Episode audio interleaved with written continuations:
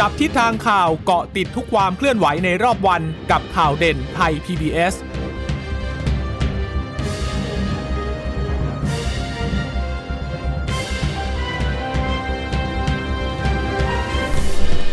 สวัสดีค่ะ สวัสดีค่ะ ตอนรับคุณผู้ฟังสู่ข่าวเด่นไทย PBS นะคะ เราพบกันเป็นประจำทุกวันจันทร์ถึงศุกร์บ่ายๆ แบบนี้ค่ะ อัปเดตข้อมูลข่าวสารที่เกิดขึ้นในรอบวันนะคะ กับดิฉันจีราชาตาเอี่ยมรัศมีและคุณครึ่งหน้าผาคล่องพยาบาลค่ะ ค่ะ สวัสดีคุณผู้ฟังทุกท่านนะคะ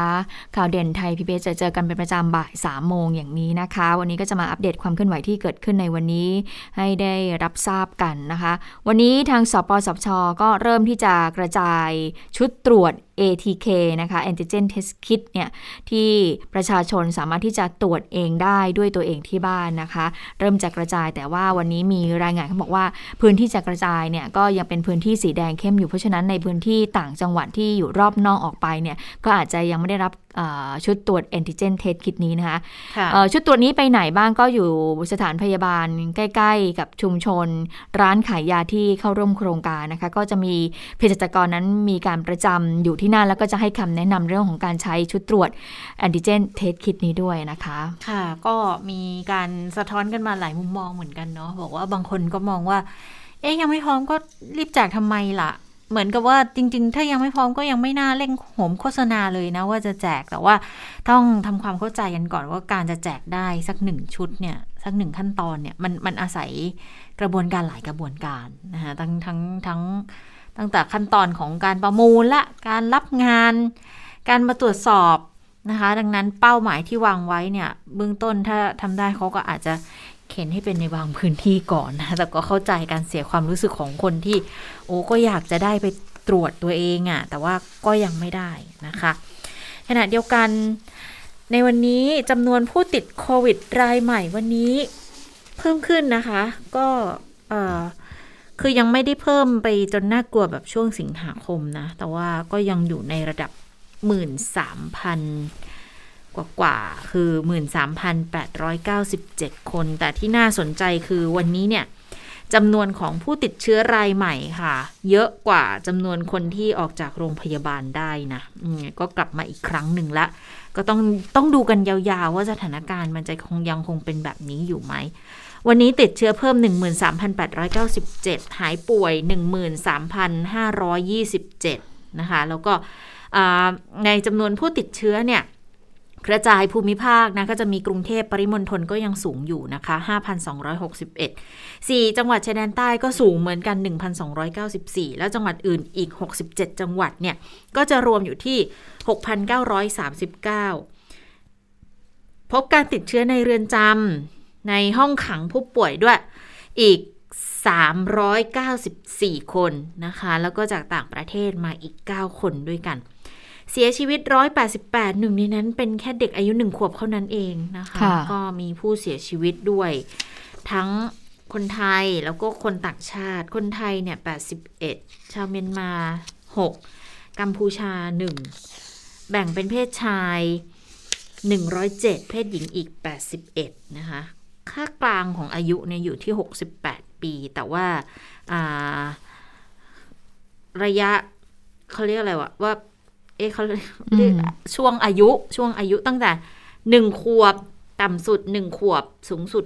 93 ปีนะคะ ก็ขอแสดงความเสียใจกับผู้เสียชีวิตทุกคนด้วยนะคะ ค่ะค่ะอะ ทีนี้เอ่อเรื่องของภูเก็ตแซนด์บ็อกซ์วันนี้อืมนะคะก็ไปดูนิดหนึ่งเขาบอกว่าสำหรับผู้ที่ติดเชื้อจากภูเก็ตแซนด์บ็อกซ์ ยังไง ช่วงนี้ที่ดิฉันเนี่ยพาคุณผู้ฟังเนี่ยไปดูเรื่องของตัวเลขผู้ติดเชื้อในภูเก็ตแซนด์บ็อกซ์เนี่ยจะให้ดู เพราะว่าอออย่างเมื่อวานนี้ก็ได้ข้อสรุปแล้วใช่ไหมคะว่ากทม.เนี่ยจะมีการเปิดรับนักท่องเที่ยวมา แต่ว่าจากกำหนดเดิมเนี่ยเขาบอกว่าจะ 1 ตุลาคมใช่ไหมคะแต่ดูสถานการณ์เนี่ยมันมันมันน่าจะไม่ทันเพราะว่าคนฉีดวัคซีนเนี่ยที่เข็ม2เนี่ยยังได้ร้อยละ 30 อยู่เลยนะคะ ก็มีการคำนวณกันนั่นแหละก็คือว่าจะต้องเร่งฉีดตอนนี้นะคะ เพื่อที่จะให้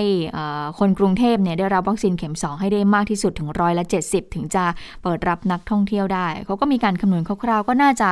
ตกช่วงของกลางเดือนตุลาคมนี่แหละนะคะ ที่จะมีการเปิดรับนักท่องเที่ยว ทีนี้ถ้าย้อนไปดูภูเก็ตแซนด์บ็อกซ์ที่ผ่านมาเป็นยังไงบ้าง อย่างที่เรารู้กันนะคะว่าสัปดาห์ที่ผ่านมาจะเห็นว่าผู้ติดเชื้อที่ภูเก็ตแซนด์บ็อกซ์เนี่ยติดเชื้อวันละ 200 คนต่อวันนะคะซึ่งวันนี้ก็พบว่าติดเชื้อใหม่นะคะ เพิ่มขึ้นมา 244 คนค่ะ ก็ยังคงรักษาตัวอยู่ในโรงพยาบาล 3,549 คนนะคะ แล้วก็ถ้าติดจากแซนด์บ็อกซ์เองนะ ก็คือว่าเเป็นนักท่องเที่ยวชาวต่างชาติเดินทางเข้ามาแหละแล้วก็อยู่ในโครงการภูเก็ตแซนด์บ็อกซ์เนี่ย ก็คือติด 2 คนเท่านั้นเอง นอกนั้นก็คืออยู่ในติดอยู่ในพื้นที่ค่ะ ชุมชนเดียวกันต่างๆนะคะ ทำให้ตอนนี้ตัวเลขผู้ติดเชื้อยืนยันสะสมของภูเก็ตก็อยู่ที่ 7,826 คนแล้วนะคะ ก็เป็นตัวเลขผู้ติดเชื้อ ส่วนสถานการณ์การใช้เตียงของจังหวัดภูเก็ตเป็นอย่างไรนะคะเขาบอกว่าตอนนี้จำนวนเตียงเนี่ยที่ยังคงว่างอยู่ก็คือมีร้อยละ 10.86%นะคะ โดยตอนนี้เตียงมีทั้งหมด 2,542 เตียงก็ยังว่างอยู่แค่ 276 เท่านั้นเองนะคะ ส่วนเรื่องของปริมาณการใช้เตียงนะก็มีทุกระดับไม่ว่าจะเป็นกลุ่มผู้ป่วยสีเขียว สีเหลืองหรือว่าสีแดง แต่ว่าถ้าไปดูตัวเลขของอปริมาณการใช้เตียงของผู้ป่วยสีแดงเนี่ยนะคะก็ว่าง แค่ 28.57%เท่านั้นเองนะคะ อันนี้ก็เป็นสถานการณ์ที่ในจังหวัดภูเก็ตที่เราจะต้องดูว่า เอ๊ะ ถ้าเราจะมาเปิดกรุงเทพ แล้วก็จะมาเปิดพื้นที่จังหวัดอื่น ๆ อีกเนี่ย จะต้องออรอ จะต้องมีความพร้อมอะไรมากกว่านี้ไหม สิ่งหนึ่งที่เขาพิจารณากันก็คือเรื่องของวัคซีนเนี่ยแหละค่ะ ค่ะ ตอนนี้เนี่ยถ้าเกิดว่ามาดูจำนวนคนติดเชื้อรายใหม่ในประเทศนะขอย้อนกลับมาอีกทีหนึ่งนะคะยอดสูงสุดเนี่ยก็ยังคงเป็นกรุงเทพ กับสมุดปราการที่ที่ยังเกิน 1,000 นะคะ แต่ว่าที่ไม่เกิน 1,000 ก็เยอะเหมือนกัน อย่างกรุงเทพเนี่ยตอนนี้คือแนวโน้มก็ค่อนข้างดีนะ เพราะว่ายืนที่ 2,000 กว่ามา2อสวันละ ตอนนี้เพิ่มขึ้น 2,886 นะคะ สมุดปราการเนี่ย 1,455ชนบุรี 973 นะคะ สงขลา 470 ระยอง 445ราชบุรี 389 ยะลา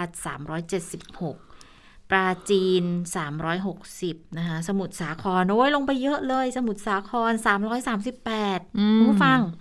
สมุทรสาครเนี่ย เมื่อก่อนนี้ติดหนึ่งในห้าตลอดนะคะ สักช่วงเดือนที่แล้วเนี่ย ตอนนี้โอ้ลงมาเยอะเหมือนกันนะ อันดับ 9 เลยนะ แล้วก็นนทบุรีก็สามารถจัดการได้ดีเหมือนกันนะคะ 295 10 เขตพื้นที่กทมที่ติดเยอะที่สุดค่ะ มีบางกอกน้อย มีคันนายาวภาษีเจริญจอมทอง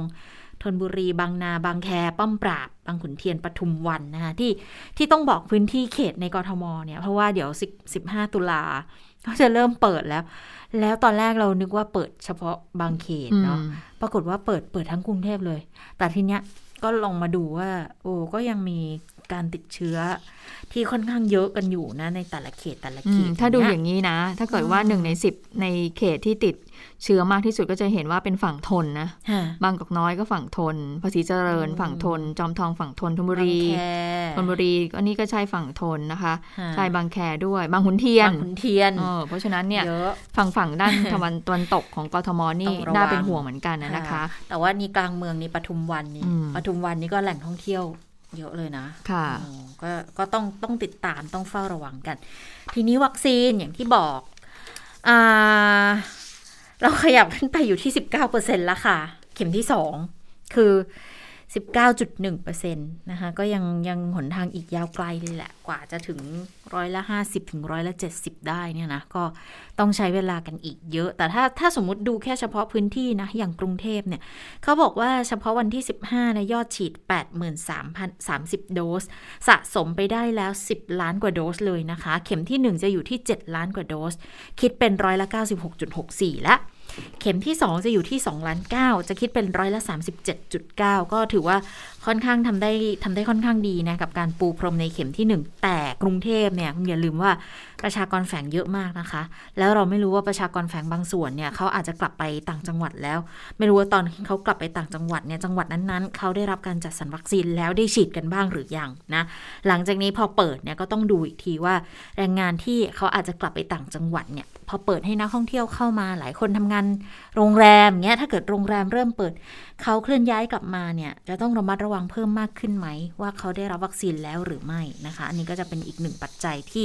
จะต้องพิจารณากันอยู่เช่นเดียวกัน แต่ถ้ามาดูภาพรวมทั้งประเทศค่ะ 15 กันยาฉีดได้เพิ่มตั้ง 8 0 0 0 0 0 กว่าโดสค่ะ เข็มที่ 1 น้อยหน่อย 3 0 0 0 0 0เข็มที่ 2 ก็เยอะหน่อย จะอยู่ที่ 5 0 0แสนกว่า เข็มที่ 3 มีอีก 1,578 คนนะคะ ดังนั้นยอดสะสมทั้งหมดเนี่ยตอนนี้ประเทศไทยอยู่ที่ 42 ล้านโดสนะคะก็เข็มที่ 1 เนี่ยจะอยู่ที่ 28 ล้านคน คิดเป็นร้อยละ 39 ของทั้งประเทศ ส่วนเข็มที่ 2 อยู่ที่ 13 ล้านกว่ากว่าๆคิดเป็นร้อยละ 19.1 ของประเทศของประชากรทั้งประเทศ เข็มที่3เนี่ย6แสนกว่าคนนะคะ ดังนั้นก็ยังไม่ถึงเป้า ที่เราวางเอาไว้ แต่ยังมีเวลา เพราะว่าจริง ๆ วางไว้ถึงสิ้นปีใช่ไหมที่จะค่ะทำให้ได้ร้อยละ 70อะนะคะค่ะ แต่ถ้าเกิดว่าจะเปิดกรุงเทพแล้วเนี่ย ก็ต้องเข็มที่นั่นน่ะสิ2ก็ยังอยู่ที่ 37.90%อ๋อเอง ยังไม่ถึงร้อยละ 70 เพราะฉะนั้นก็ต้องเร่งฉีดให้มากขึ้นกว่านี้นะคะครอบคลุมมากขึ้นส่วนเรื่องของการฉีดเอ่อวัคซีนไฟเซอร์ในเด็กนักเรียนนะคะที่ตั้งเป้าไว้เนี่ยที่มีจำนวน4ล้าน5แสนคน ก็ตั้งเป้าว่าจะเริ่มฉีดในเดือนตุลาคมนี้ ก็ช่วงปลายเดือนกันยายนก็จะเข้ามา 2 ล้านก่อนนะคะ พอมีการตรวจสอบอะไร lot release เสร็จแล้วนะคะ ก็ต้นเดือนตุลาคมก็จะเริ่มให้บริการฉีดวัคซีนให้กับเด็กได้เลย ก็เป็นวัคซีนไฟเซอร์นะคะ ตอนนี้ก็ทางหน่วยงานที่เกี่ยวข้อง ทางสถาบันการศึกษาก็มีการสอบถามผู้ปกครองออต่างๆ ว่าจะมีการยินยอมให้ลูกของตัวเองนั้นฉีดวัคซีนไฟเซอร์หรือไม่นะคะ เพื่อเตรียมพร้อมก่อนที่จะเปิดภาคเรียน นอกจากเรื่องของวัคซีนแล้วเรื่องของชุดตรวจ ATK ค่ะที่มีการสั่งซื้อกันแล้วเรียบร้อยแล้วนะคะ8ล้าน5แสนชุด มีการตรวจสอบอะไรเรียบร้อยแล้ว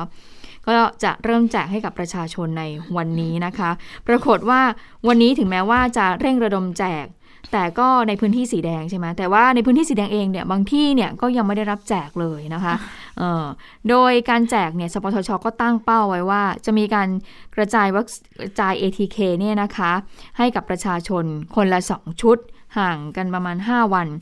โดยชุดตรวจเนี่ยก็คือจะแบ่งเป็น 2 รูปแบบก็คือว่าเอ่อ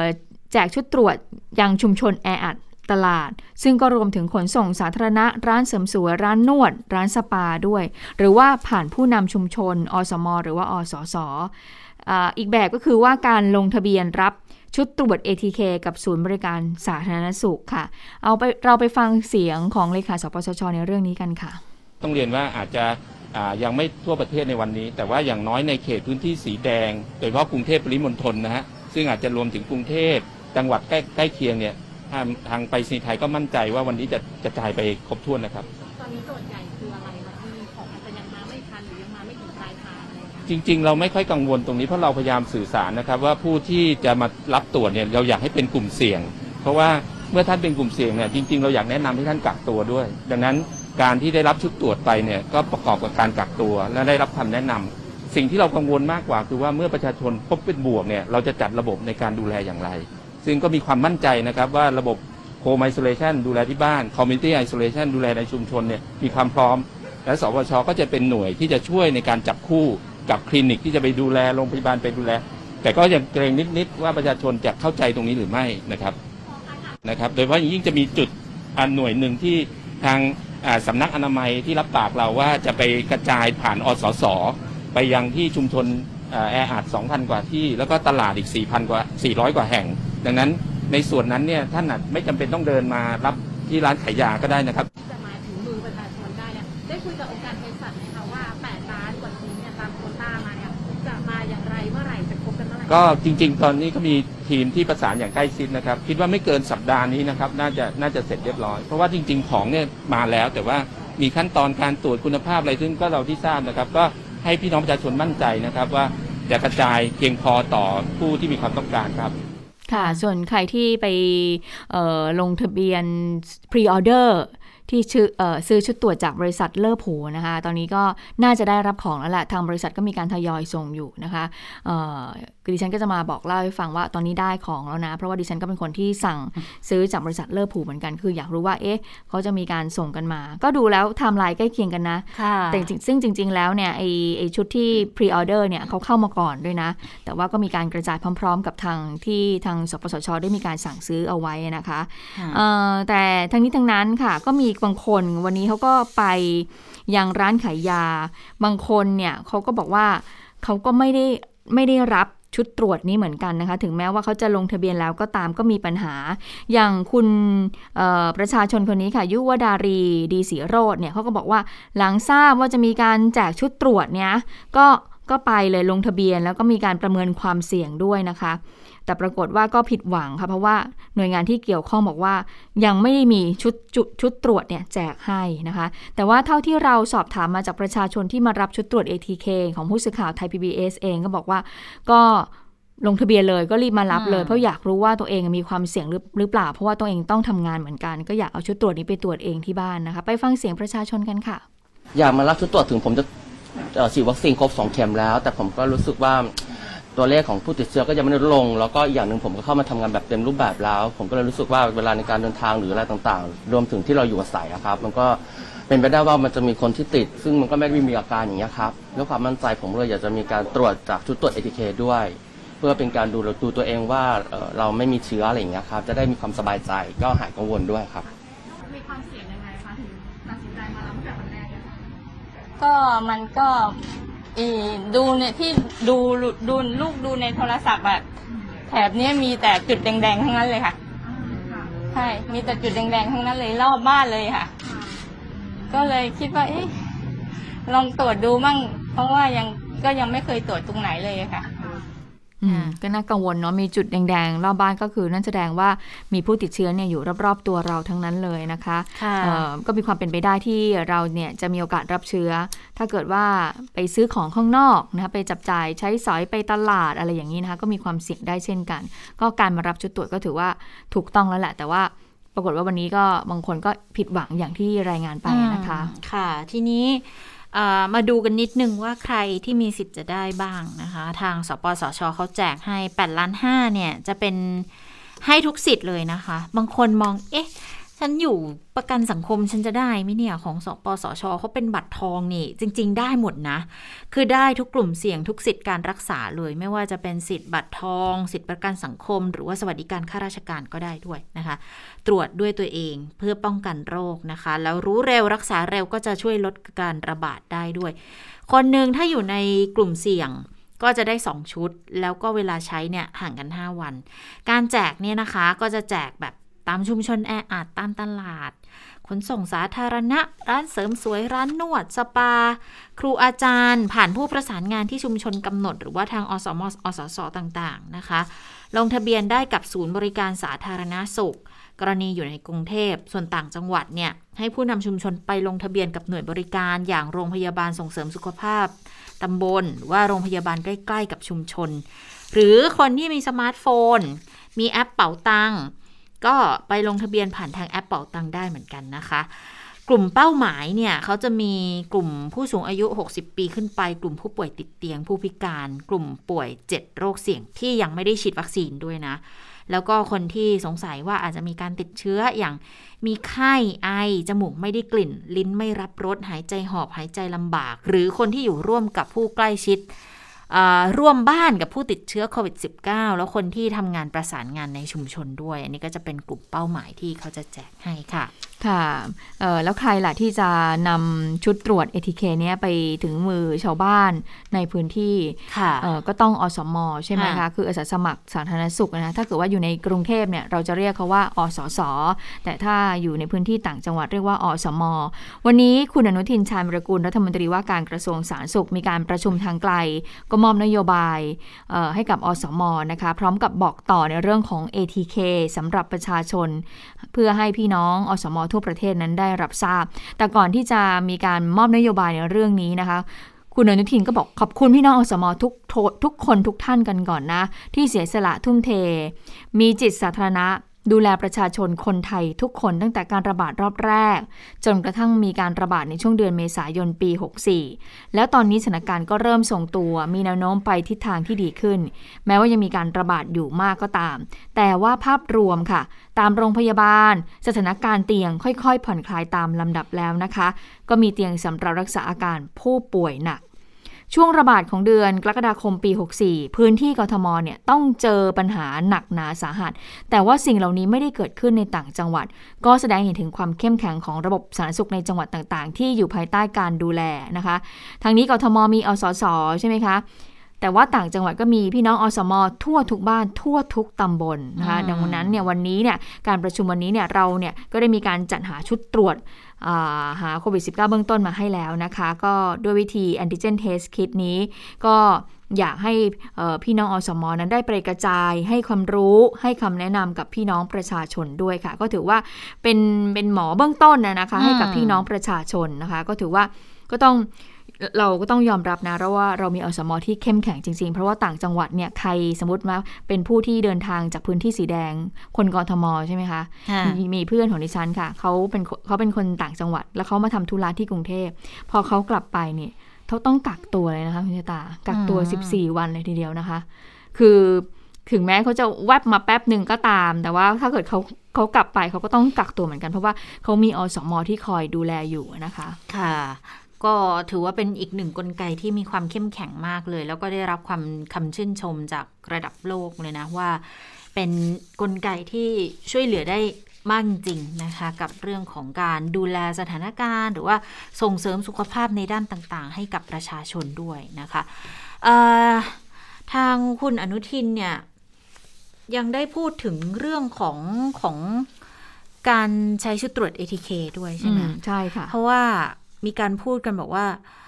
เออ ถ้าเกิดยิ่งแจกไปเยอะแล้วจำนวนคนติดเชื้อจะจะจะเพิ่มสูงขึ้นหรือเปล่านะคะเพราะว่าจริง ๆ วันนี้เนี่ยมันมีตัวเลขด้วยนะว่าตัวเลขของอาคนที่ตรวจ ATK แต่ยังไม่ได้รวมเข้าไป รู้สึกจะอยู่พันเจ็ดกว่ากว่าๆคุณผู้ฟัง ถ้าดิฉันจำไม่ผิดไม่น่าจะผิดหรอกเพิ่งดูตัวเลขเมื่อเช้าแต่จำสองตัวท้ายไม่ได้ แต่ว่าอยู่ที่พันเจ็ด กว่ากว่าพันเจ็ดสี่สิบแปดหรือยังไงเนี่ยนะครับจะเป็นตัวเลขที่ยังไม่ได้รวมขึ้นไปเข้าไปใน RT-PCR นะ ดังนั้นก็เลยเป็นคำถามเหมือนกันบอกว่า เอ๊เนื่องจากว่าพอมีแนวคิดเรื่องการเปิดประเทศขึ้นมาแล้วเนี่ย แล้วถ้าเกิดว่ามีการกระจาย ATK เพิ่มไปให้ตรวจเนี่ย จะกังวลหรือเปล่าว่าจะทำให้การติดเชื้อเพิ่มมากขึ้น แล้วมันจะไปกระทบกับอะไรหลาย ๆ อย่างแผนการต่างๆที่เราได้ตระเตรียมกันมาเนี่ย จะเป็นยังไงบ้างนะคะเอ่อทางด้านของคุณอนุทินก็พูดเบื้องต้นนะ บอกว่าเนี่ยอย่างการเตรียมเปิดกรุงเทพและความกังวลต่าง ๆ เนี่ยนะ ก็มีการเตรียมความพร้อมในทางการแพทย์ คือแพทย์เนี่ย ต้องให้แพทย์และกรมควบคุมโรคเขาประเมินสถานการณ์ ทางคุณอนุทินไม่สามารถสั่งการได้ เพราะว่าก็ต้องตรวจสอบข้อมูลทางวิชาการต้องประเมินความพร้อมความเสี่ยงทุกด้าน พอเสนอมาอยากจะให้สนับสนุนเรื่องไหนก็พร้อมที่จะสนับสนุน แต่ทีนี้ในเรื่องที่จะลดวันกักตัวคนที่เดินทางเข้ามาเนี่ยมีการตรวจสอบกับอธิบดีกรมควบคุมโรคแล้วก็บอกว่า คือต้องต้องประเมินสถานการณ์กันนะคะแล้วค่อยนำเสนอต่อสบคกันอีกที คือถ้าไม่พร้อมก็ไม่สามารถปฏิบัติได้ การเปิดเมืองต้องดูองค์ประกอบหลายทางด้วยนะคะ ลองไปฟังจากคุณอนุทินกันค่ะ ทุกอย่างจะมีการประเมิน นะโดยกรมควบคุมโรคกรมการแพทย์นะแล้วก็ยังมี EOC ทุกๆเช้าที่กระทรวงสาธารณสุขนะครับแล้วก็ประเมินตรงนั้นนะแต่เราก็ต้องรับฟัง ต้องรับฟัง แต่ว่า คือถ้าคนอยู่วงการแพทย์ ก็พูดได้ว่า อย่าเพิ่งรีบเปิด แต่คนที่ต้องเป็นอยู่ฝั่งผู้ประกอบการ คนที่ต้องขับเคลื่อนทางเศรษฐกิจนะครับ คนที่ต้องมีการผลิต มีการใช้แรงงาน หรือคนที่กำลัง ต้องการกลับไปทำงานเนี่ยเขาก็ต้องคิดว่าแล้วทำยังไง ที่จะให้เขาสามารถสร้างรายได้ สามารถประกอบอาชีพนะต่างๆได้นั้นเราก็ต้องเอาความเห็นจากทุกๆฝั่ง แล้วก็พวกผู้รักษาพยาบาล เช่นกระทรวงสาธารณสุขผู้ป้องกันควบคุมการแพร่เชื้อเนี่ย เราก็เอามาประเมินสถานการณ์และหาวิหนทางที่ดีที่สุด ก็มีการมีคำถามเหมือนกันบอกว่า แล้วสมมติเปิดรับนักท่องเที่ยวเข้ามาเนี่ยในกรุงเทพอะจะต้องมีการกักตัวไหมเบื้องต้นเนี่ยที่มีการพูดกันเห็นบอกว่าทางกทมเนี่ยเขาก็เสนอเออไปให้กับทางสาธารณสุขอยู่นะคะ เพราะว่าเพค่ะราะฉะนั้นเนี่ยอยู่ในขั้นตอนของการพิจารณาทีนี้ก็มีการถามคุณอนุทินเหมือนกัน คุณอนุทินก็ตอบว่าเรื่องนี้คงต้องต้องตอบต้องตรวจสอบกับทางอธิบดีกรมควบคุมโรคค่ะ คือต้องดูสถานการณ์ ต้องดูประเทศต้นทางก่อนว่าเป็นประเทศที่มีการระบาดมากน้อยแค่ไหนอืมหรือไม่ ซึ่งในส่วนนี้จะต้องให้กรมควบคุมโรคเนี่ยเป็นผู้ที่ประเมินแล้วก็อืมนำเสนอต่อสบคแต่ถ้าไม่พร้อมปฏิบัติไม่ได้ การเปิดเมืองก็ ก็ทำไม่ได้ คือการการเปิดเมืองมันก็ต้องดูหลาย ๆ องค์ประกอบในหลาย ๆ ด้านด้วยนะคะ ส่วนความกังวลของผู้เชี่ยวชาญที่แพทย์ออกมาบอก อย่างคุณหมอประสิทธิ์วัฒนาภาใช่ไหมเขาบอกว่าค่ะถ้าจะเปิดกรุงเทพเนี่ยให้ไปดูตัวอย่างที่ภูเก็ตแซนด์บ็อกซ์ก่อนว่าเป็นยังไงนะคะ เรื่องนี้คุณอนุทินก็บอกว่า ก็ยังไม่มีใครบอกว่าจะเปิดนะ ซึ่งในเรื่องของกทมเนี่ยก็ขึ้นอยู่กับคณะกรรมการโรคติดต่อกรุงเทพมหานครกับทางจังหวัดด้วย จะเป็นผู้ที่พิจารณาต่อไปค่ะ ค่ะ ซึ่งเมื่อเช้านี้ในจับตาสถานการณ์ค่ะ เราก็คุยกับคุณหมอนิธิพัฒน์นะคะว่า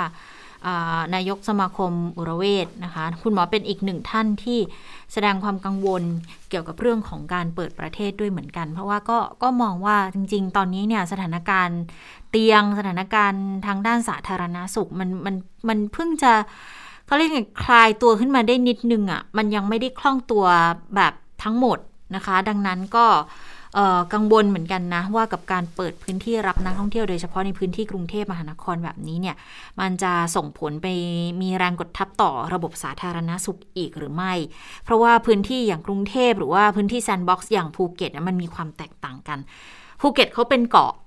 ดังนั้นการเคลื่อนตัวเขาก็อยู่ในเกาะอยู่ในพื้นที่ค่ะแต่กรุงเทพมันเป็นพื้นที่เปิดค่ะแล้วการไหลเข้าไหลออกของคนทำได้ง่ายกว่า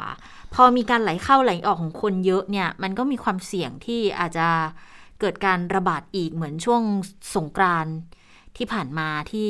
ปล่อยให้คนได้กลับบ้านกัน ก็เลยกลายเป็นจุดที่ทำให้เกิดการระบาดไปทั่วประเทศอืมเลยนะคะเราไปฟังความกังวลของคุณหมอนิธิพัฒน์กันค่ะ ในมุมมองของภาคการแพทย์เราก็รู้สึกว่าเอ่อจะทำให้เกิดเราต้องรับศึกหลายด้านนะฮะก็คือเอ่อ การของเก่าเรายังเคลียร์ได้ไม่ค่อยดีนะครับอืมของใหม่ก็ยังไม่มั่นใจว่าเอ่อจะลดจำนวนจริงหรือเปล่าค่ะค่ะคือในแง่จำนวนเนี่ยโอเคค่อยๆลดลง แต่ที่จะต้องติดตามดูก็คือจำนวนผู้ป่วยที่มีอาการรุนแรงอืมที่จำเป็นจะต้องใช้เอ่อการดูแลรักษาขั้นสูงในโรงพยาบาลหลักเนี่ยค่ะอันี้จะค่ะเป็นตัวชี้ขาดว่าภาคการแพทย์จะเอ่อรับมือได้ไหวมากน้อยขนาดไหนนะครับค่ะประเด็นหนึ่งก็คงเป็นในแง่พื้นที่ ที่จะเปิดครั้งเนี่ยมันเป็นพื้นที่เปิดนะครับ แต่ก่อนนี่มันเป็นภูเก็ตเป็นเกาะเรายังควบคุมได้ แต่ค่ะขณะควบคุมได้ก็ยังมีการล่วไหลของของเอ่อแรงงานเอ่ออมเอ่อที่อาจจะไม่ถูกต้องเข้าไปทำให้เกิดค่ะการระบาดแล้วก็การระบาดก็กำลังจะควบคุมอยู่ แต่ถ้าเป็นพื้นที่เปิดอย่างในโดยเฉพาะในกรุงเทพเนี่ยอันนี้ยิ่งน่าห่วงมากนะครับ เนื่องจากว่ามีประชากรก็เยอะ มีการเคลื่อนย้ายเข้าออกสูงมากเราจะควบคุม ได้ตามแผนนั้นจริงหรือเปล่านะครับอืมคุณหมอค่ะนิธิพัฒน์เจนกุลนะคะนายกสมาคมอุระเวชแล้วก็เอ่อเป็นผู้เชี่ยวชาญในสาขาวิชาโรคระบบการหายใจและวัณโรค ภาควิชาอายุรศาสตร์ คณะแพทยศาสตร์ศิริราชพยาบาลอืมนะคะคุณหมอก็แสดงความกังวลมาโดยตลอดอืมตั้งแต่เริ่มแรกนะ ที่นายกบอกว่าจะเปิดประเทศ 120 120ประเทศวันเอ้ย120วัน คุณหมอยังบอกค่ะเลยว่า โอ้ทำอย่างนี้เนี่ยมันกระชากใจแพทย์พยาบาลจริง ๆ เลยนะทำงานหนักมาจะไม่ให้แบบว่าใครเลยหรืออย่างไร พอมาถึงสถานการณ์ตอนนี้อีกนะคะ คุณหมอบอกว่าเอ๊ะมันก็จะเริ่มคลายๆแล้วแต่ก็จะมา เปิดเอ่อให้กรุงเทพมหานคร ซึ่งเป็นพื้นที่เปิดไม่เหมือนภูเก็ตที่เป็นเกาะอืมใช่ไหมเอ่อให้มารับนักท่องเที่ยวอีกอะนะคะ ก็เป็นความกังวลที่ที่ที่เกิดขึ้น แต่ว่าคุณเชื่อตาคะถ้าเกิดดิฉันเป็นคนต่างจังหวัดดิฉันก็น้อยใจลึกๆเหมือนกันนะ เพราะว่าตอนที่กรุงเทพมหานครเนี่ยมีตัวเลขผู้ติดเชื้อเยอะๆแล้วคนเนี่ยระบบระบบการรักษาในโรงพยาบาลเต็ม ตอนนั้นเขาก็มีนโยบายให้คนในพื้นที่กรทมเนี่ยให้คนที่มีบ้านเกิดอยู่ต่างจังหวัดเนี่ยสามารถที่จะกลับไปรักษายังพื้นที่ต่างจังหวัดได้ ก็เลยทำให้ตัวเลขของผู้ติดเชื้อต่างจังหวัดเนี่ยมันเพิ่มมากขึ้นกว่าที่กรุงเทพจากที่ต่างจังหวัดเนี่ยในบางพื้นที่เนี่ยไม่มีผู้ติดเชื้อโควิด -19 คือมีผู้ป่วยน้อยมาก แต่ว่าจากนโยบายเนี่ยก็คือเพื่อให้ระบบสาธารณสุขนั้นค่อนข้างที่จะ ผ่อนคลายหรือโฟลว์ได้บ้าง ก็ปรากฏว่าก็ไปทำให้ต่างจังหวัดเนี่ยได้รับผลกระทบ ตัวเลขผู้ติดเชื้อก็กระโดดขึ้นมา พอมาวันนี้กทมบอกว่าตัวเลขผู้ติดเชื้อน้อยลงแล้ว ทีนี้อะฉะนั้นก็เปิดรับนักท่องเที่ยวแล้วกัน แล้วยังไงคะคุณชะตาค่ะหลังจากนั้นจะเป็นยังไงต่อไป อันนี้นึกออกไหมก็เป็นการถ้าป่วยเอกก็ส่งออกต่างจังหวัดเอออย่างนั้นเหรออย่างนั้นเหรอส่งกลับไปรักษาที่ต่างจังหวัดอีโอ้กดิฉันก็บอกว่าก็ตั้งข้อสังเกตฉันเป็นคนต่างจังหวัดโอ้ฉันก็รู้สึกแบบเซ็งๆนะ อืมอะแต่ว่าแต่ว่าถ้าเกิดเปิดประเทศอย่างเงี้ย มันก็เป็นการสร้างโอกาสอีกถ้า สมมุติว่ามีนักท่องเที่ยวไว้วางใจที่จะเข้ามานะคะ มันก็อาจจะเป็นโอกาสในการที่ทำให้บางคนได้กลับมาทำงานกันอีกทีหนึ่งนะมันก็อาจจะต้องแลกอะเนาะมันเป็นเป็นเป็นสิ่งที่ต้องชั่งน้ำหนักกันเยอะ ๆ เลยอะแต่ว่าถ้าในฝั่งของสิริราชใช่ไหมเขาจะมองขออีกสักเดือนหนึ่งค่ะถามคุณหมอนิติพัฒน์เหมือนกันว่า คุณหมอมองว่าช่วงจังหเววัดลาไหไหนนเวลาไหนอ่าเวลาไหนที่จะเหมาะคุณหมอบอกเป็นตัวเลขของผู้ติดเชื้อถ้าสมมุติลงมาอืมอะกรุงเทพเอาสักพันคนต่อวันอืมคือวันนี้อยู่ที่2,008หมอบอกสักพันคนเนี่ยมันมันจะทำให้โฟล์เรื่องของเตียงอะมันอืมทำได้ดียิ่งขึ้นแล้วอยู่ในเกณฑ์ที่ พอจะรองรับได้ แล้วถ้าทั้งประเทศอะจะอยู่ที่คือคุณหมอพูดห้าหมื่นแต่ดิฉันคิดว่าน่าจะเป็นห้าพันเพราะเคยพูดกับคุณหมอเคยคุยกับคุณหมอก่อนหน้านี้อืมว่าอยู่ที่เกณฑ์ถ้าถ้าได้สักห้าพันทั้งประเทศอยู่ที่ห้าพันเนี่ย อันเนี้ยสามารถที่จะรับมือไหว ถ้าเปิดเป็นตัวเลขที่ 5,000 มันก็ไปสอดคล้องกับคุณหมออุดมคชินทร์ใช่ที่บอกใช่ว่าถ้าเป็นตัวเลข 5,000 ที่ผู้ติดเชื้อรายใหม่เกิดขึ้นเนี่ยอันเนี้ยน่าจะเป็นสถานการณ์ที่แบบ ระบบสาธารณสุขในบ้านเรารับไหวพอที่จะรับไหวได้ ก็คือมีก็ตึงตึงๆนิดตึงค่ะตึงๆอยู่แต่ก็ยังพอที่คืจะอรับได้ยังที่จะอ่าจัดระบบจัดการอะไรใช่ได้บ้างแล้วก็แล้วก็จะไม่ไปกระทบกับในส่วนของเออผู้ป่วยทั่วไปผู้ป่วยอืมปกติที่เขาต้องได้รับการดูแลใช่ทางการแพทย์อันนี้ยู่สำแล้วด้วยคัญมากเลยนะคะค่ะคุณจเพราะว่าตตอนนี้เนี่ยพอพอมันมันที่บอกว่าเตียงเต็มอะจริง ๆ มันไม่ได้เต็มแบบไม่มีที่นอนนะ คือที่ทางอะพอมีแหละ เพียงแต่ว่ามันจะไปเบียดเอาคนที่ควรจะได้รับการรักษาแบบมาตามนัดหรือว่านัดผ่าตัดอะไรอย่างเงี้ยค่ะ ค่ะ ก็เพราะว่าก็ถ้าต้องเลื่อนออกไปใช่เพราะว่าความเร่งด่วนจะอยู่ที่ผู้ป่วยโควิดซะก่อนใช่ดันั้นมันก็กลายเป็นเป็นการตัดโอกาสของคนที่ควรจะได้รับการรักษาตามที่เขานัดหมายกันไว้ ตรงนี้แหละสัดส่วนที่บอกว่าร้อยละยี่สิบเนี่ยมันโดนโดนเบียดบังไปแล้วโดยโควิดไงอืมดังนั้นมันก็ปกติเขาจะตีอยู่ที่เตียงเนี่ยจะต้องมีพอแล้วก็มีเหลือๆสักประมาณ 20%ค่ะแต่ตอนนี้ด้วยความที่โควิดมาปุ๊บเนี่ยมันก็จะไปกินส่วนต่าง 20%จากนอกเหนือจากวอร์ดโควิดที่กันเอาไว้ให้แล้วอะนะมันก็จะไปกินในส่วนส่วนของผู้ป่วยทั่วไปด้วยดังนั้น ผู้ป่วยทั่วไปหรือว่าผู้ป่วยโรคเรื้อรังอะ ก็ถูกตัดโอกาสในการรักษาไปอืมก่อนหน้านี้ก็เห็นมีข่าวเหมือนกันว่า บางคนเขาก็ป่วยโรคเรื้อรัง แต่ก็ไม่ได้รับการรักษาอย่างต่อเนื่องก็เนื่องจากว่าสถานการณ์ติดเชื้อโควิดอืม -19 นี่แหละนะคะ แล้วนอกจากความกังวลที่คุณชะตาเล่าให้ฟังไปเรื่องของแบบว่าโอเคเตียงจริงๆมันก็มีพอแต่ก็ต้องรองรับผู้ติดเชื้อโควิด -19 ให้มันเหลือประมาณร้อยละ20ใช่ไหมคะค่ะแต่ทีนี้ว่าเอ่อบางตัวถ้าเกิดว่าตัวเลขผู้ติดเชื้อมันเพิ่มขึ้นเพิ่มขึ้นอย่างนี้มันก็น่ากังวลไงกับ กับบุคลากรทางการแพทย์หลายคนนะไม่ใช่แค่แพทย์พยาบาลเท่านั้นที่จะต้องออกไปทำงานทุกวันค่ะทุกวันด้วยในเมื่อเห็นตัวเลขผู้ติดเชื้ออย่างนี้ มันก็มีความเสี่ยงเหมือนกันที่เขาอะอาจจะเป็นหนึ่งในที่จะต้องมีการติดเชื้อหรือเปล่าถึงแม้ว่าจะได้รับการฉีดวัคซีนบูสต์เข็มที่ 3 แล้วก็ตามนะคะ ก็เลยทำให้เอ่อทางโรงพยาบาลต่างๆเขาก็ได้มีการงดเอ่องดรับผู้ป่วยอืมเพิ่ม นะคะเอ่อเลื่อนการผ่าตัดออกไปนะคะ เลื่อนการนัดออกไปหรือว่าให้เข้าพบแพทย์เป็น telemedicine แทน อันเนี้ยบางคนเขาก็เสียโอกาสตรงส่วนนี้บ้างใช่ดิฉันก็อยากจะ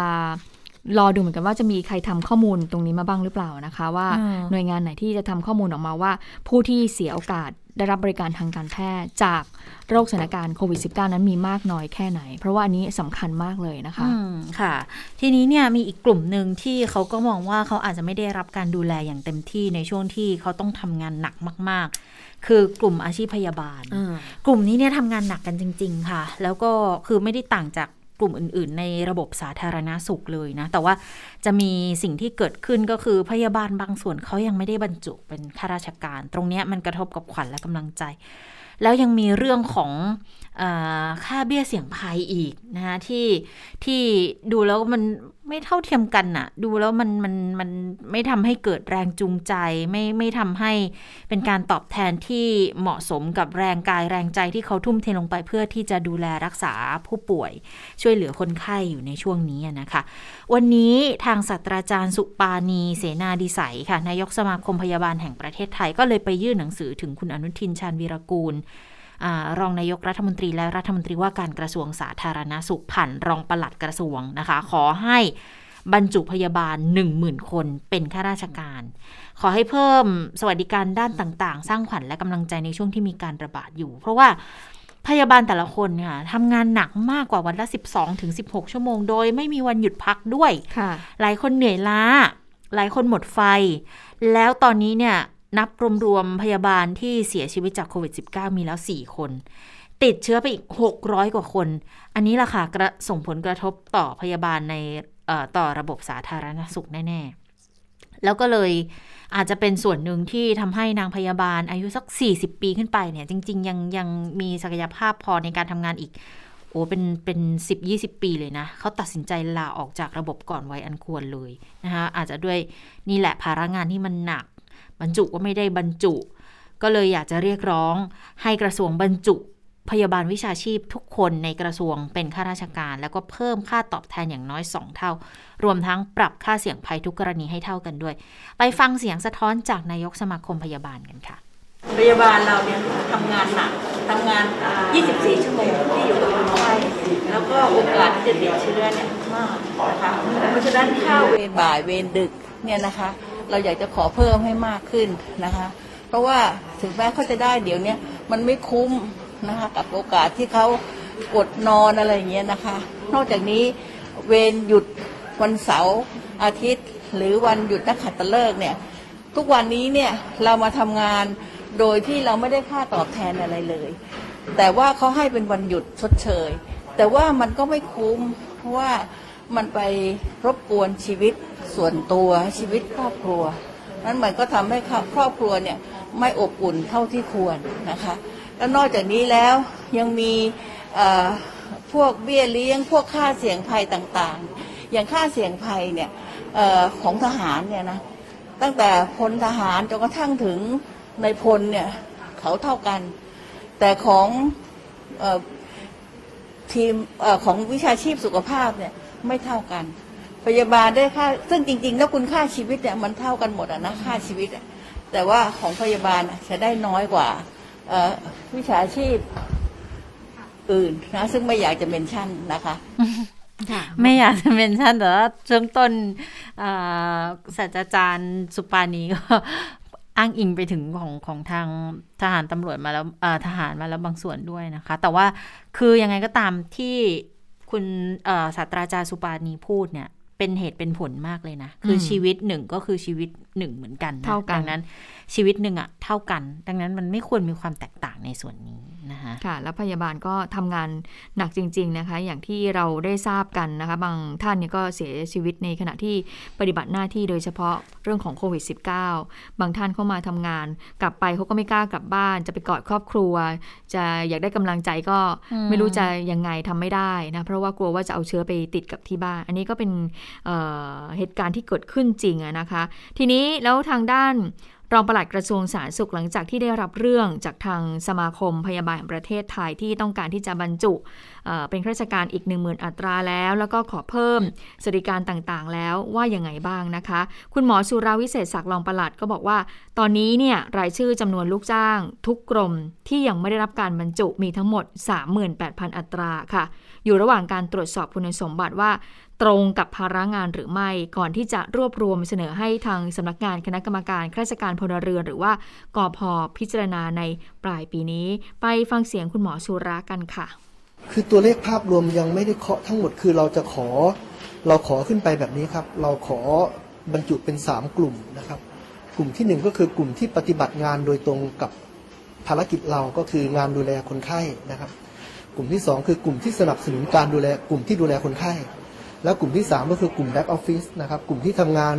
เรื่องการเงินพัสดุเรื่องธุรการเรื่องประชาสัมพันธ์นู่นนั่นนี่นะครับมันก็จะขอเป็น 3 กลุ่ม แต่ว่าจำนวนตัวเลขเนี่ยเวลาขอเราจะไม่เคาะตัว จะไม่เคาะจำนวนว่าสายนั้นเท่าไหร่สายนี้เท่าไหร่เหมือนครั้งที่แล้วนะครับแล้วก็ไม่ผูกชื่อคนขึ้นไป แต่จะขอเป็นกลุ่มๆเพื่อให้ทางกพพิจารณาง่ายนะครับ อืมเขาบอกว่าเอ่อก่อนหน้านี้ค่ะ ยื่นขอบรรจุให้กับข้าราชการไอยให้พยาบาลเป็นข้าราชการและทดแทนตำแหน่งที่เกษียณด้วย แล้วก็ขอเพิ่มอัตรากำลังพยาบาลเข้ามาดูแลผู้ป่วย เนื่องจากการระบาดที่รุนแรงขึ้นด้วย คือคำนวณดูแล้วทั้งทั้งหมดทั้งมวลในกระทรวงเนี่ยยังไม่ได้บรรจุ 38,000 อัตราอุ้ยเยอะมากเลยอะ่ะอืมแต่ทีนี้เราไม่ไม่รู้จะเทียบเคียงกับอะไรอะเนาะว่าเอ่อ กระทรวงอื่นเขามีปัญหาในลักษณะนี้ไหม มีลูกจ้างและลูกจ้างราชการที่รอการบรรจุ หรือว่าพยายามสอบเพื่อให้ได้บรรจุเนี่ยอีกมากน้อยแค่ไหนนะคะค่ะทีนี้มาดูเรื่องของการชุมนุมทางการเมืองกันบ้างนะคะเเมื่อวานนี้เนี่ยทางศาลอุทธรภาคหนึ่งก็มีคำสั่งให้ปล่อยตัวชั่วคราว ทางแกนนำแนวร่วมกลุ่มราษฎร 5 คน ก็มีคุณชาติชายแกดำมีคุณพริชชิวรักษ์ มีคุณเพาะพรหมสอน วีระธรรมสารี มีคุณพานุพงษ์จัดนอก มีคุณนัชนนท์ไพโรจน์นะคะ ก็เป็นผู้ต้องขังลำดับที่ 1 และ 4 ที่ถูกคุมขังอยู่เรือนจำอำเภอธัญบุรีนะคะ ส่วนอีกคนหนึ่งคือคนสุดท้ายคือคุณณัชนนท์ไพโรจน์เนี่ยถูกคุมขังอยู่ที่เรือนจำชั่วคราวหลังเสร็จศาลก็มีคำสั่งให้ปล่อยตัวนะคะ แต่ว่าก็มีเงื่อนไขก็คือจะต้องติดอุปกรณ์ติดตามอิเล็กทรอนิกส์ด้วยนะคะ แต่ว่าถึงแม้มีการปล่อยตัวแล้ว แต่ว่าคุณพริษฐ์ ชิวารักษ์นะคะหรือว่าเพนกวินเนี่ยก็ปรากฏว่าก็ถูกอายัดตัวอีกคดีเลย ซึ่งเป็นอืมคดีเอ่อปักหมุดที่ท้องสนามหลวงเป็นคดีเก่าที่เกิดขึ้นก็เลยทำให้ทางเอ่อเจ้าหน้าที่เนี่ยจะต้องคุมขังทางคุณพริษเนี่ยไปที่เรือนจำพิเศษกรุงเทพต่อไปนะคะอะอันนี้ก็เป็นความเคลื่อนไหวที่เกิดขึ้นค่ะค่ะเอ่อทางด้านของของคุณทวัชชัยชัยวัฒน์รองที่บดีกรมราชทัณฑ์ก็บอกว่า เรื่องของการติดเชื้อโควิดเนี่ยนะคะในในพื้นที่ของเรือนจำเนี่ยที่มีแกนนำหลายคนที่เขาติดเชื้อด้วยเหมือนกันเนี่ยนะคะ ก็ต้องดูแลเหมือนกัน เพราะเวลาใครที่เป็นผู้ต้องขังที่เป็นกลุ่มชุมนุมทางการเมืองแล้วติดโควิด -19 เนี่ยจะมีการส่งรักษาตัวที่สถานทันทสถานโรงพยาบาลราชทัน ตอนนี้มีหนึ่งคนก็คือนายเวหาแสนชนชนะศึกนะคะ ทาง แพทย์ประจำทันทสถานเนี่ยก็ตรวจร่างกายแล้วปรากฏว่าก็รู้สึกตัวดี สอบถามถามตอบอะไรรู้เรื่อง สีหน้าสดชื่นดี ไม่มีไข้ไม่มีไอ ไม่มีน้ำมูกนอนหลับได้ดี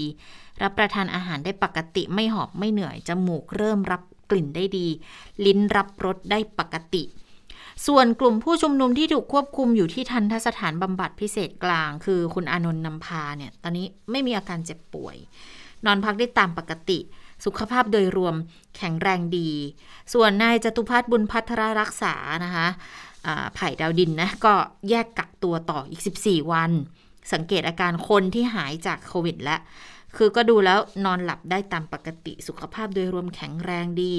ส่วนอาการคันตัวการปวดฟันพยาบาลเรือนจำก็ให้ยารักษาไปตามอาการนะนะคะอืมเอะอย่างคุณพาริตนี่จริงๆก็ติดเหมือนกันใช่ไหมอืมติดโควิด -19 แต่ยังไม่เห็นว่าพูดถึงว่ายังไงนะ แต่อืมบอกว่าก็เออย้ายไปคุมขังที่เรือนจำพิเศษ อยู่ดีนะคะแต่ก็คงจะต้องติดตามเรื่องของการตรวจหาเชื้อกันต่อไปด้วยเห็นบอกว่าคุณแม่เมื่อวานนี้ร้องไห้เลยเอนะอเพราะว่าเพื่อนเพื่อนๆคนอื่นได้รับการได้ปล่อยตัวอะแล้ว แต่ว่าของเพนกวินก็โดนอายัดตัวต่อนะเพราะว่าใช่มีมีหลายคดีที่จะต้องต่อสู้กันต่อไปนะค่ะคะทางด้านตำรวจว่ายังไงบ้างนะคะพลตำรวจตรีปียะตาวิชัยก็มีการพูดถึงเรื่องของการชุมนุมทางการเมืองวันนี้ก็มีการนัดกันอีกนะคะ คุณเชอตาคุณผู้ฟังอ่าคะค่ะวันนี้เป็นกลุ่มของรามคำแหงเครือข่ายใช่ไหมคะรามคำแหงเพื่อประชาธิปไตยอันนี้กลุ่มนี้เขานัดกันที่สกายวอล์กย่านประทุมวัน เวลาประมาณนี้แหละค่ะ นอกจากนั้นก็มีกลุ่มทะลุแก๊ส ส่วนกลุ่มทะลุแก๊สเนี่ยส่วนใหญ่เขาจะไปนัดกันช่วงเย็นๆค่ะค่ะที่สามเหลี่ยมดินแดง อันนี้ก็บอกว่ายังไม่ทราบเวลานัดหมายเอ๊ะทางแต่เห็นเหมือนเหมือนก่อนหน้านี้เขาบอกว่าเขาจะขอพักก่อนใช่ไหมใช่แล้วแล้วเดี๋ยวจะดูอีกกลับทีมาวันที่อีกสิทีบแปดใช่ อ๋อ แต่วันนี้ก็ก็ยังยังต้องดูท่าทีกันอยู่ใช่ไหมคะ ค่ะ เอ่อเพราะว่าตอนนั้นเข็นบอกว่าพอประกาศยุติผ่านทางทวิตเตอร์แต่ว่าในช่วงเย็นวันนั้นน่ะก็มีอืมเอ่อบางกลุ่มอะผู้ชุมนุมก็มาที่บริเวณสามเหลี่ยมดินแดงอืมเหมือนเคยนะคะ อันนี้ก็เป็นอาจจะเป็นจุดสัญลักษณ์อย่างหนึ่งที่เป็นจุดที่แบบเอ๊ะต้องต้องเอ่อเป็นจุดที่ก็เรียกว่าเอ่อต้องการที่จะทำให้เกิดความเผ ชิญหน้ากับทางตำรวจหรือเปล่าเพราะจุดนั้นนี่ปรากฏว่าตอนนี้ถ้าใครผ่านไปผ่านมาแถวนั้นที่ใช้รถใช้ถนนก็ต้องระมัดระวังหน่อยนะคะ เพราะว่าสัญญาณไฟจราจรเนี่ยเออเขาเขาทำลายวันนั้นวันก่อนเอาเหรที่อฉันคะผ่านไป ใช่ ต้องแยกมิตรไมตรีอะนะเออมันคือไม่มีสัญญาณไฟเลยอะค่ะคุณเจาตาดิฉันก็เอ๊ะทำไมทางฝั่งนี้เนี่ยมันมันทางยังยังไม่ปล่อยยังไม่ที่ที่จะเลี้ยวเข้าไปทางอนุสาวรีย์ถูกต้องใช่ไหมอันนั้นอะแล้วก็ถ้าตรงไปจะเป็นใต้ด่วนใช่ไหมใช่จากตุลทิศใช่อ๋อโอ้โห ตรงนั้นติดมากอยู่แล้วนะ ปกติอะก็คือตรงนั้นก็คือจะติดอยู่แล้วปรากฏว่าสัญญาณไฟถูกไม่มีทำลายอีกโอ้ใช่ใช่โอ้ก็หนักอยู่ใช่เพราะฉะนั้นใครผ่านไปตรงนั้นก็ต้องระมัดระวังเลี่ในยงได้เรื่องของการเลี่ยงขับรถค่ะให้ดีอะนะคะ ทางตำรวจก็บอกว่าขอเตือนผู้ชุมนุมนะ ถ้าจะนัดกันเคลื่อนไหวในวันนี้เนี่ยเอ่อจริง ๆ มันยังนัดไม่ได้ เพราะว่ามันยังมีเอยู่ในพื้นที่ของพรกฉุกเฉินอยู่ แล้วก็มีพรบควบคุมโรคติดต่ออยู่ที่ทางเจ้าหน้าที่เนี่ยสามารถที่จะดำเนินการเอาผิดได้นะ แต่อย่างไรแล้วเนี่ยทางตำรวจก็จะจัดเตรียมกำลังดูแลความสงบเรียบร้อยของบ้านเมืองเอาไว้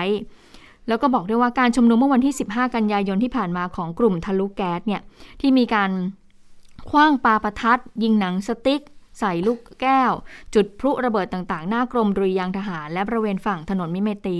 แล้วก็มีถึงการจุดไฟเผาทรัพย์สินบริเวณใต้ทางด่วนด้วยเนี่ย อันนี้เนี่ยประชาชนได้รับความเดือดร้อน แล้วก็ทรัพย์สินได้รับความเสียหายนะคะ ทางผู้บัญชาการตำรวจนครบาลก็เลยบอกว่า ถ้าประชาชนหรือว่าชาวแฟลตดินแดงได้รับความเดือดร้อน สามารถที่จะมาแจ้งความได้นะคะ กับทางเจ้าหน้าที่ตำรวจได้ทันทีเลยนะคะ ส่วนการ วันนี้ผู้สื่อข่าวก็เลยถามเลยบอกว่า แล้วทำไมไม่ปิดการจราจรไปเลยล่ะ ทางตำรวจก็บอกว่าเราก็จะพยายามทำเพื่อไม่ให้ประชาชนได้รับผลกระทบมากที่สุดนะคะจะมีการดูวางกำลังดูแลแหละ แต่ก็ไม่อยากให้ประชาชนได้รับผลกระทบในเรื่องของการจราจร ไปฟังเสียงของผู้บัญชาการตำรวจนครบาลกันค่ะ การปฏิบัติเนี่ยหนึ่งเนี่ยเราพยายามไม่ปิดการจราจร ถึงแม้เนี่ยเรามีการตั้งจุดตรวจจุดสกัดโดยรอบนะฮะเราก็พยายามเนี่ยตรวจ เฉพาะ ยานพาหนะต้องสงสัยเท่านั้นนะเช่นจักรยานยนต์ซึ่งไม่ติดแผ่นป้ายทะเบียน อุปกรณ์ส่วนพวกไม่ครบนะหรืออเรามีการข่าวว่าจะมีการเนี่ยใช้ยานพาหนะชนิดไหนเนี่ยนำอาวุธเข้ามาในพื้นที่ แต่ปกติเนี่ยประชาชนทั่วไปเนี่ยก็สามารถสัญจรไปมาได้นะฮะท่านครับในช่วงหลังมาเนี่ยครับการชุมนุมมักจะล่วงเลยเวลาเคอร์ฟิวไปถึงกลางดึก จำนวนรถก็น้อยลงแล้ว เราเป็นไปได้ไหมครับเราจะปิด ถ้าเกิดมีเหตุการณ์เกิดขึ้นเราจะปิดไปเลย เพื่อป้องกันไม่ให้ประชาชนที่ไม่เกี่ยวข้องหลงเข้ามาในพื้นที่ท่านถึงแม้ในเวลาเคอร์ฟิวเนี่ยมันยังมีประชาชน แล้วก็รถยนต์เนี่ยที่สามารถสัญจรไปมาตามข้อยกเว้นอยู่นะฮะเราก็เลยยังไม่ได้ปิดการจราจร แต่ว่าเรามีจัดนะฮะกำลังเนี่ยเข้าตรวจความเรียบร้อยตลอดเวลานะฮะ ก็เป็นอีกส่วนหนึ่งในการดูแลประชาชนในช่วงที่ยังคงมีการชุมนุม แล้วก็คิดว่า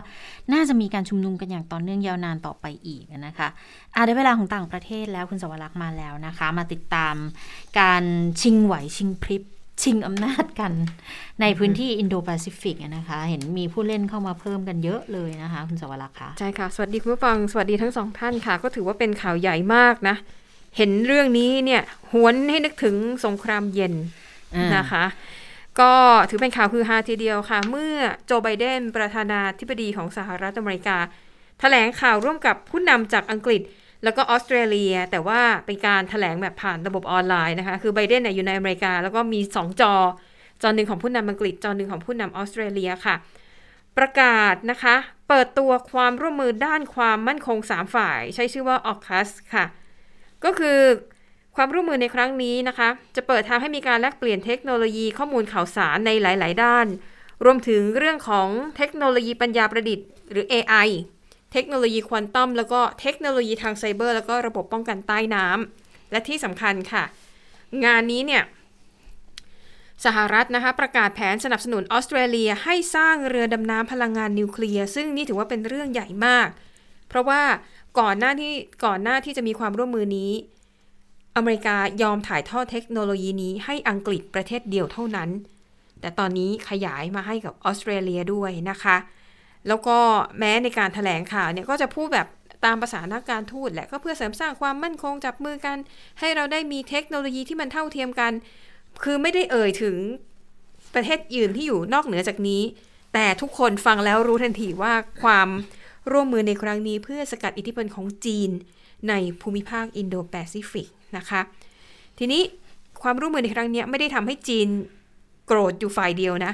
มันมีประเทศอื่นที่ได้รับผลกระทบด้วยนะคะ ประเทศแรกคือฝรั่งเศส เพราะว่าฝรั่งเศสขายเรือดำน้ำให้ออสเตรเลีย ทีนี้พออเมริกามาบอกว่า เดี๋ยวฉันจะให้เทคโนโลยีกับเธอ แล้วก็ช่วยเธอพัฒนาเรือดำน้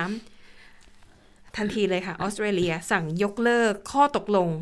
ที่ให้ฝรั่งเศสเนี่ยต่อเรือดำน้ำ ทำไปตั้งแต่ปี 2559 มูลค่า1ล้าน2แสนล้านบาท นี่เป็นข้อตกลงด้านกลาโหมที่มีมูลค่าสูงสุดของออสเตรเลีย ประกาศยกเลิกไปแล้วนะคะ ฝรั่งเศสโมโหมากนะคะอืมแล้วก็รัฐมนตรีต่างประเทศของฝรั่งเศสค่ะ ออกมาแถลงบอกว่า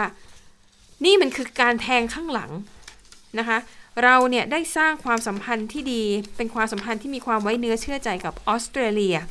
แต่ตอนนี้ ความเชื่อมั่นดังกล่าวถูกหักหลังไปแล้ว แล้วก็ยอมรับว่าอังกฤษฝรั่งเศสนั้นไม่พอใจมากๆ การตัดสินใจที่เกิดขึ้นเนี่ยคือเป็นการตัดสินใจเพียงแค่ฝ่ายเดียว เหมือนกับว่าก็ไม่ได้มีการหารือ คือคู่สัญญาระหว่างออสเตรเลียกับฝรั่งเศสเนี่ยอาจจะไม่ได้หารือกันหรือว่าอาจจะหารือกันแล้วไม่สามารถตกลงกันได้นะคะ แล้วก็ฝรั่งเศสบอกว่า การกระทำของสหรัฐเนี่ยสะท้อนให้เห็นถึงการขาดความเป็นหนึ่งเดียวนะคะ แล้วก็ถือเป็นช่วงที่เป็นความท้าทายอย่างที่ไม่เคยเกิดขึ้นมาก่อนในภูมิภาคนี้ ไปดูจีนค่ะ จีนเนี่ยไม่พอใจแน่นอนนะคะเอ่อจีนนะคะบอกเลยว่าการกระทำแบบนี้เนี่ยนะคะถือเป็นการกระทำที่ไร้ความรับผิดชอบอย่างสิ้นเชิง เป็นการคุกคามเสถียรภาพของภูมิภาคนี้ คุกคามความมั่นคง แล้วก็มันก็กระตุ้นให้เกิดการแข่งขันการสะสมอาวุธ นะคะ นี่ก็ถือว่าเป็นเรื่องใหญ่มากเหมือนกันนะคะ ในขณะเดียวกันค่ะสามประเทศนี้นะคะ สหรัฐอเมริกา อังกฤษ และออสเตรเลีย เอ่อ คือมีความร่วมมือกันอะแต่ดูเหมือนว่าหลายฝ่ายเนี่ยจะไม่ค่อยไม่ค่อยพอใจนะคะ แล้วก็มีบางคนเอ่ยถึงเรื่องของสงครามเย็นขึ้นมา ก็มองว่าบรรยากาศแบบนี้เนี่ยมันจะทำให้เกิดการแบ่งแยกสองขั้วอย่างชัดเจนนะคะ ส่วนนิวซีแลนด์ว่ายังไงนะคะ นายกรัฐมนตรีของนิวซีแลนด์ค่ะจาซินดาอาเดนนะคะ อันนี้พูดถึงเรื่องของประเด็นเรือเออพลังงานนิวเคลียร์ ซึ่งนิวซีแลนด์เนี่ยเขามีข้อกำหนดอยู่แล้วนะคะว่าเขาจะไม่ให้เรือพลังงานนิวเคลียร์เดินทางเข้าน่านน้ำของนิวซีแลนด์ ซึ่งเป็นคำสั่งที่มีมาตั้งแต่ปี 2528 แต่ถ้าออสเตรเลียพัฒนาเรือ พลังงานนิวเคลียร์ขึ้นมาได้ นิวซีแลนด์แม้จะเป็นมิตรประเทศกันเนี่ย ก็ยืนยันว่าต่อให้เป็นออสเตรเลียเนี่ยก็จะไม่ให้เออเรือพลังงานนิวเคลียร์เนี่ยแล่นผ่านน่านน้ำของนิวซีแลนด์เช่นเดียวกันนะคะ ก็ถือเป็นประเด็นและคิดว่าหลังจากนี้ก็ต้องมีปฏิกิริยาตอบโต้กลับมาอีกเยอะเลยทีเดียว โดยเฉพาะอย่างยิ่งแล้วประเทศที่อาจจะไม่ได้เข้าร่วม หรือประเทศที่อาจจะรู้สึกว่าตัวเองกำลังถูกคุกคามหนักมากขึ้นนะคะ แล้วก็แน่นอนรวมถึงจีน จากนี้ก็น่าจะมี คชั่นอะไรอีกหลายอย่างออกมาน่าติดตามนะคะ ส่วนที่ฝรั่งออขออภัยส่วนที่ประเทศรัสเซียค่ะ เมื่อช่วงต้นสัปดาห์ มันมีรายงานข่าวว่าวลาดิเมียร์ปูตินประธานาธิบดีของรัสเซีย เข้ารับการกักตัวนะคะ หลังจากที่พบว่าคนวงในก็คือคนที่ทำงานใกล้ชิดกับเขาเนี่ยมีติดเชื้อโควิด -19 ซึ่งในตอนนั้นเนี่ยยังไม่ได้ระบุจำนวนนะคะแต่เหมือนกับว่ามีไม่กี่คน แต่ว่าล่าสุดค่ะ ปูตินเนี่ยออกมาแถลงเองเลยนะคะ ผ่านทางระบบวิดีโอคอนเฟอเรนซ์ค่ะ ปูตินบอกว่าตอนนี้เนี่ยเขาก็เข้ารับการกักตัวอยู่นะ หลังจากที่มีคนวงในเนี่ยติดเชื้อ แล้วก็บอกว่าที่ติดเชื้อเนี่ยติดแบบเป็น 10บสคนเลยนะนะคะ แล้วก็เลยบอกว่าอะก็ต้องดูแลตัวเอง ซึ่งถือว่าเป็นเรื่องน่าแปลกมากที่ปูตินเนี่ยติดเชื้อโควิด -19 เพราะว่า ทางการรัสเซียนะคะเขาจะมีมาตรการที่เข้มข้นมากในการปกป้องปูตินเนี่ยยกตัวอย่างเช่น ผู้นำประเทศที่มีกำหนดจะเข้าพบกับปูติน พวกเขาต้องกักตัวนะคะ รวมถึงผู้สื่อข่าวและเจ้าหน้าที่ไม่ว่าใครก็ตามค่ะ ที่มีกำหนดการล่วงหน้าว่าจะต้องเข้าพบปูติน หรือไปทำข่าวปูติน หรือจะร่วมทริปไปกับปูตินเนี่ยทุกคนจะต้องกักตัวเองนะคะ เพื่อให้แน่ใจว่าไม่มีเชื้อโควิด -19 ถึงจะสามารถใกล้ชิดผู้นำรัสเซียได้ แต่ในที่สุดก็มีคนวงในติดเนี่ยก็เลยอืมไม่แน่ใจว่ามันเกิดขึ้นได้อย่างไรนะคะสำหรับกำหนดการของปูตินในสัปดาห์ที่ผ่านมาค่ะ ก่อนหน้าที่เขาจะกักตัวเนี่ยนะคะ ก็มีเอ่อได้ให้ประธานาธิบดีบาชาอัลอาซาดของซีเรียเนี่ยเข้าพบ แล้วก็มีนักกีฬาที่กลับจากการแข่งขันกีฬาพาราลิมปิก ที่กรุงโตเกียวของญี่ปุ่นเนี่ยก็ได้เข้าพบด้วยนะคะ อะอันนี้ก็เป็นเหตุการณ์ที่เกิดขึ้นในรัสเซียนะคะสำหรับปูตินเนี่ยรายงานข่าวระบุว่าฉีดวัคซีนไปแล้วนะคะ เป็นสปุกนิกก็ครบจำนวนนั่นแหละค่ะส่วนรัสเซียตอนนี้นะคะ ประชากร 146 ล้านคนฉีดวัคซีนครบจำนวนไปแล้วเนี่ย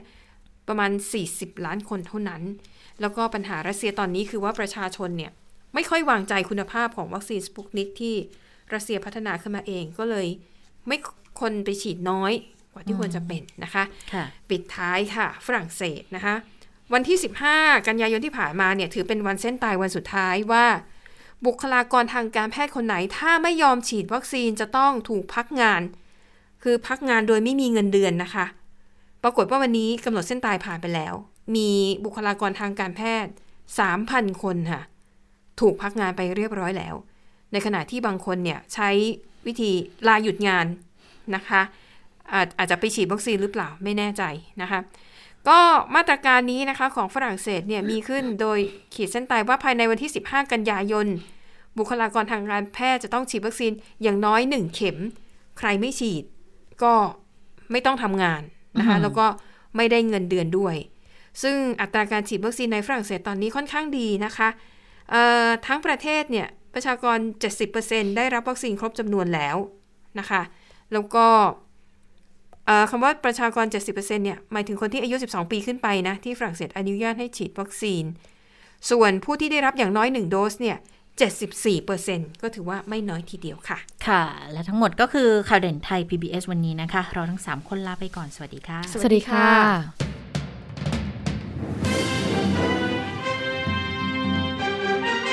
ติดตามข่าวเด่นไทย PBS ได้ทุกวันจันทร์ถึงศุกร์เวลา 15 นาฬิกา